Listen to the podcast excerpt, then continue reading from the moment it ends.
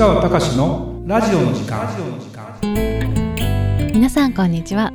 市川隆のラジオの時間。ナビゲーターの吉川良子です。この番組は株式会社国際不動産エージェントがお届けしております。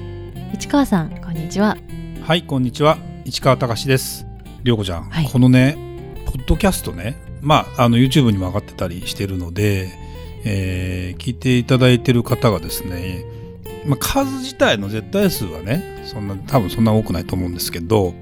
まあラジオ形式にしてることもあって聞いてくれてる人はですね割と毎週あの定例で聞いていただいてる方が多くて結構ポッドキャストって影響力あるよねと思いながら、はい。まああの最近この「ラジオの時間」というふうに番組の構成、まあ、タイトルを変えてえまあ不動産投資だけじゃないよねっていうことも含めてお話をさせてもらってる中で言うとこの音楽部とかも含めてねものすごく僕的には嬉しいなと思いながらまあそうするともう多岐にわたる課題というかね、えー話題っていうことでいろんなことをですねちょっとヒントにしようかなと思ってるんだけど今僕の手元にねこの日本の新富裕層というですね新ってこれカタカナで書いてある新ゴジラとかさ新ウルトラマンとかはい。新仮面ライダーかな今なんかそんなのが。新ブームなんだよね。でこのねという本があってですね。この本をまだちょっと全部読んでるわけじゃないんですけど大体まあ大体一通りこれ読んだんですけど要するにこの書いてる方は、えー海外移住のコンサルタントの方なんですよね。それで海外移住をするために、えーまあ、ビザの助けとかいろんなことをですねあのお手伝いをしている中で、まあ、どう富裕層がどう変わってきたかっていう話をしてるんですね。で僕はあのうちの会社も海外不動産の仕事をしてるから別にその移住の相談っていうのをもろに受けるケースっていうのはそんなにはないんだけどでも最近やっぱりその海外移住に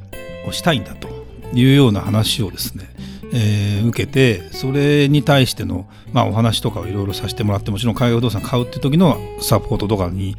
結果的にはあるんだけどもそれだけ言う前に何のために海外に行くんですか？何をしてその方が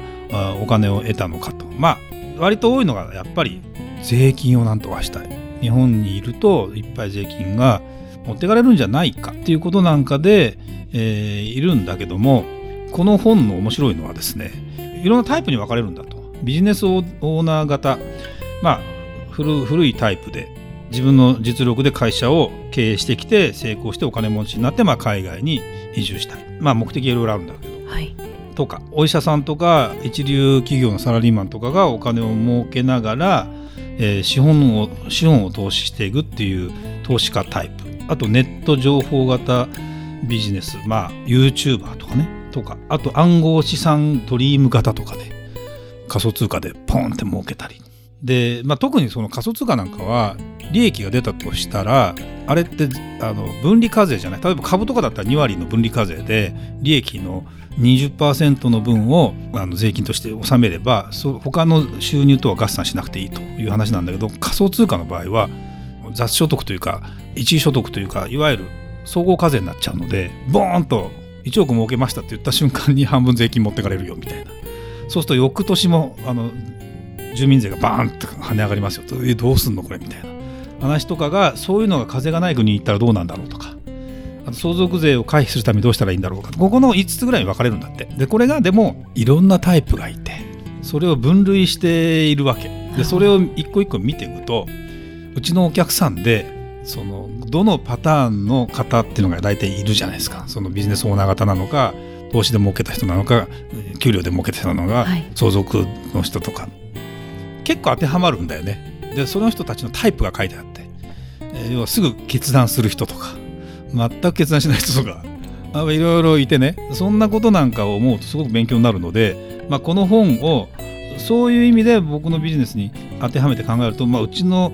お客さん結構その新富裕層も多くなってきてるというかやっぱ富裕層が多いなっていうふうに思いながら、えーううちの今日のテーマにちょっといきましょうか。はい、えー今回は会社の価値って国際不動産エージェントの価値って何か？周りの人から教えてもらっています。というテーマです。はい。まあ、会社の価値って何ですかと。まあなんだろうな。経営ってそのもちろん利益を上げて、えー、継続していって、えー、みんなが幸せになっていくっていうことになっていくんだけどもまずその会社が存続していく中で例えば会社を買いに来る人がいますと。M&A しますと言った時にうちの例えばですよ企業価値は何なんでしょうかというような話になったりする時もあるんですよ、はい、実際に。だけどまだあの別にうちを買いたいとかっていう話は例え話とすればそうなったらどうします的な話はあるんだけども別にそのじゃあそういうようなことを僕が売るとかそういうことじゃなくて単純に、えー、会社のうちの会社の価値って何なんだろうと思った時にまあ他の会社になくてうちの会社にあってでそれが客観的にいろいろちゃんとあの説明できてっていうようなことになることで言うとうちの今の、まあ、何回も実はこれ言ってんだけどお客さんをこれで抱えててそのお客さんに対して、えー、一定のビジネスができますよもちろん海外不動産っていうところを軸にしたビジネスができますよって言うんだけどもやっぱりね実際のお客さんがどんな人がいてその人たちがあの実際我々とつながっているそれがあの例えばメルマガやればメルマガだけで売れますよとかこれって相当な価値なんだよねどうやらね。なんだけどその、まあ、ある周りの人から教えてもらってますっていうか例えばねうちのなんだろうなうん会社の海外不動産の相談がしたいんだという人がいますと。でうちの話を説明しますとああそうなんだ市川さんとかこそこまでやってるんだと。でじゃあ実際に、えー、このお客さんをどんな形で進めていったらいいっていうと、まあ、僕はいきなりじゃあその人と合わせていただければいろんな話ができますよって言うんだけどいきなり合わせていきなり赤裸々に自分の話をするかっていうとやっぱり初対面じゃしないじゃないですか。そうですね、うん、で今まではそうは言っても長く付き合いながらやってきたんだけどそうなってくると1対1でもう常に全場の人に会っていかなきゃいけないし会って相性が合う合わないも当然あるしそこら辺のビジネスの構築をする時にうちの会社が何ですかっていうのを実はちゃんとまとめて言うためには実績だよね。実績をちゃんと形にして語らなきゃいけないと。当たり前の話のようになんだけどなかなかこれがあの新しいことやってると例えば分かりやすく言うとうんと視聴者数がどれだけいて何がいてっていうもうね YouTuber とかだったら分かりやすいじゃないですか。はい、でそうその1本通ったパンパンパンって数字があるわけじゃなないというかもちろん取扱高いくらでいくらの物件を売ってとかどこの国でっていうことなんだけどいやちょっと多岐にわたりすぎててあの頭の中にあるんだけどやっぱ整理してない自分がいてでも実際にそんな話を聞かれると嬉しくて一生懸命喋るわけですよ。なんだけどあの面倒くさいんだろうね向こうの人も当然ね。でじゃあそのお客さん今度実際例えば海外の不動産を検討したいというのはそのニーズが顕在化してる人だったらまだいいんだけどそうじゃなくてなんとなくこのままでいいんだろうかとその自分の資産はととか例えば海外不動産でこの人なんかすごくいけてる話を聞いてるけどどうなんだろうみたいなことをまだ興味本位な時にいきなりセールスの話されても、まあ、セールスの話してるつもりはこっちはないんだけども、はい、でも向こうからすると多分そういうことになっちゃうんだよね。そうですねだからそれでやっぱりうちの価値っていうものをさもう一回ちゃんと見直してお客さんに説明できるようになった方が改めて言うとこの当たり前の話っていうのは聞いてる人に言わせればなんだよって思うかもしれないんだけどもすごくやっぱ客観的に見て大事なのは結構なあのお客さんがいるんですよ。でその方々がどんな形でプロフィール的に優れてるかっていうのもやいろんな物件をこう出してくると分かってくるのでやっぱり実績とかをきっちり整理した形にしてそれを伝えていくっていうことが大事なんじゃないかなっていうのを改めて思います。でやっぱりね僕と鈴木さんでこの会社立ち上げてその立ち上げる前から含めて考えて海外のじゃあ取引の数がえー、改めて言うけど26カ国の海外不動産の仲介をやってるんですね。で金額で言うと、まあ、小さいものは1000万円ぐらいから大きなものは1物件いくら ?20 億か。20億じゃないな。もっとだな。25億ぐらいか。っていうものを、まあ、仲介したりしてます。住宅だけじゃありません。まあっていうようなことなんかで結構じゃあドイツでどのくらいのお客さん買ってるんですか？50人ぐらい買ってますとかね。いろんな話はできるんだけどそれを本当に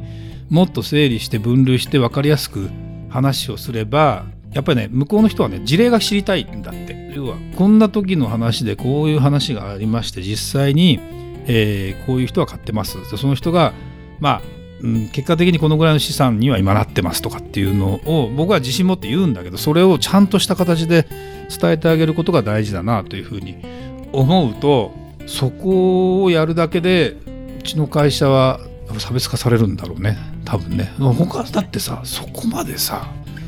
これぐらいの会社ってやってないもんね。そうかもしれないですうね。ん。でメルマガもねこれちょっと数字の話は具体的な数字の話はここではちょっと差し控えますけど、えーいろんなもうメルマガ登録してみてくださいようちの会社。あのあの何？なんだっけ、えーとホームページ開ければはい、お右問い合わせフォームなお問い合わせフォームがありますので。があって、はい。そこにで普通に入ってくるけどねあの何を見ましたかって大体 YouTube っていうのが多いんだけど。でもポッドキャストって入れてもらって。あ、そうですそねの。それをぜひねあのメルマガだけ読んでても楽しいという人が結構な確率でいる。無料ですしね。無料無料、はい。で現になんだろうな。まあなんだろう。確実に待ってるっていうよりもなんいつもいつもこう送られてくるからこう見ながらも必ずチェックしてきっちり見てる人実はいらっしゃるんですよね。でこれって僕のその感覚自分がエンドユーザーの立場でメルマガとか来るじゃない。そこまで見るかと。いうと意外と見ないんだよ見ないですね。意外と見ない。開封もしないですよね。そう。で多すぎるっていうこともあるしなんだろうな単調すぎるっていうのもあるわけですよ。でうちは単調ではないよね。そうですね。それは間違いないテですーマね。が違うもんね。不動産なんだけど、まあ、不動産だけじゃないか。でも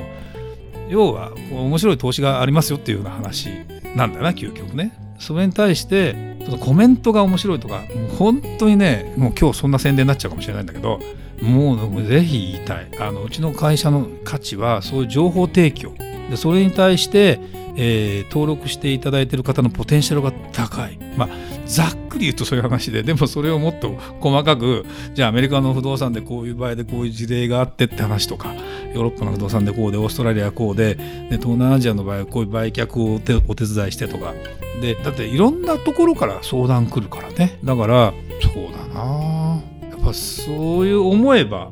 その周りの人からそんなことを改めて言われないとやっぱり分かんないっていう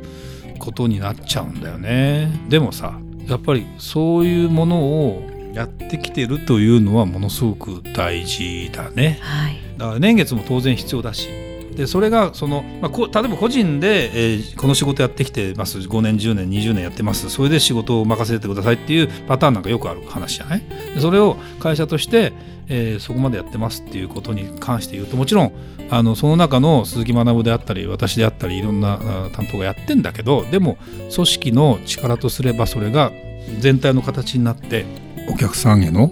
提供物件の提供。でこれ面白くてやり始めてやってくると向こうから情報も来るわけよ。こっちから取りに行く時もあるけど。でそうなんだよななな何をき何を見てなのか分かんないんだけど。でそれがもちろんなんだろうな。うん全員が見てるわけじゃないよ。だってあの侍ジャパンのあのテレビの視聴率だって42%とかでしょ。半分は見てないんだよ大体、まあそうですね。あれだけ盛り上がってるとはい。でもそれがあのメルマガ送ったらそのぐらい開けていたらさ大概の人見てるってやっぱなるんだよね多分。あれなんかねなんだっけな昔そのシェアナンバーワンの商品がどのくらいのパーセンテージのシェアを取ればもうみんなが認知するかっていうのってでなんかパーセンテージあるあるんですよ。例えばそこのこの沿線でこれが供給されてるこれが何パーセントぐらいになればみんなが知ってるぐらいの状態になるかって知ってる？知らなかったです。26%ぐらいらしいよ。まあこれに根拠はすいません。僕の記憶ですけど、あの26%をせのシェアをすればみんなが認知するって言っ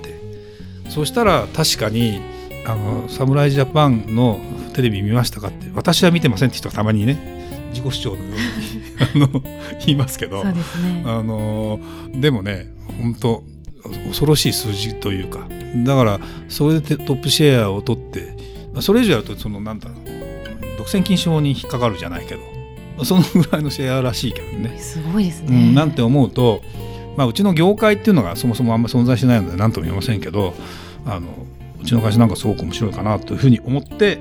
最後余談でしたけどね、まあ、そういうものを提供していければいいかなと思います。はい、ありがとうございました。それではまた次回お会いしましょう。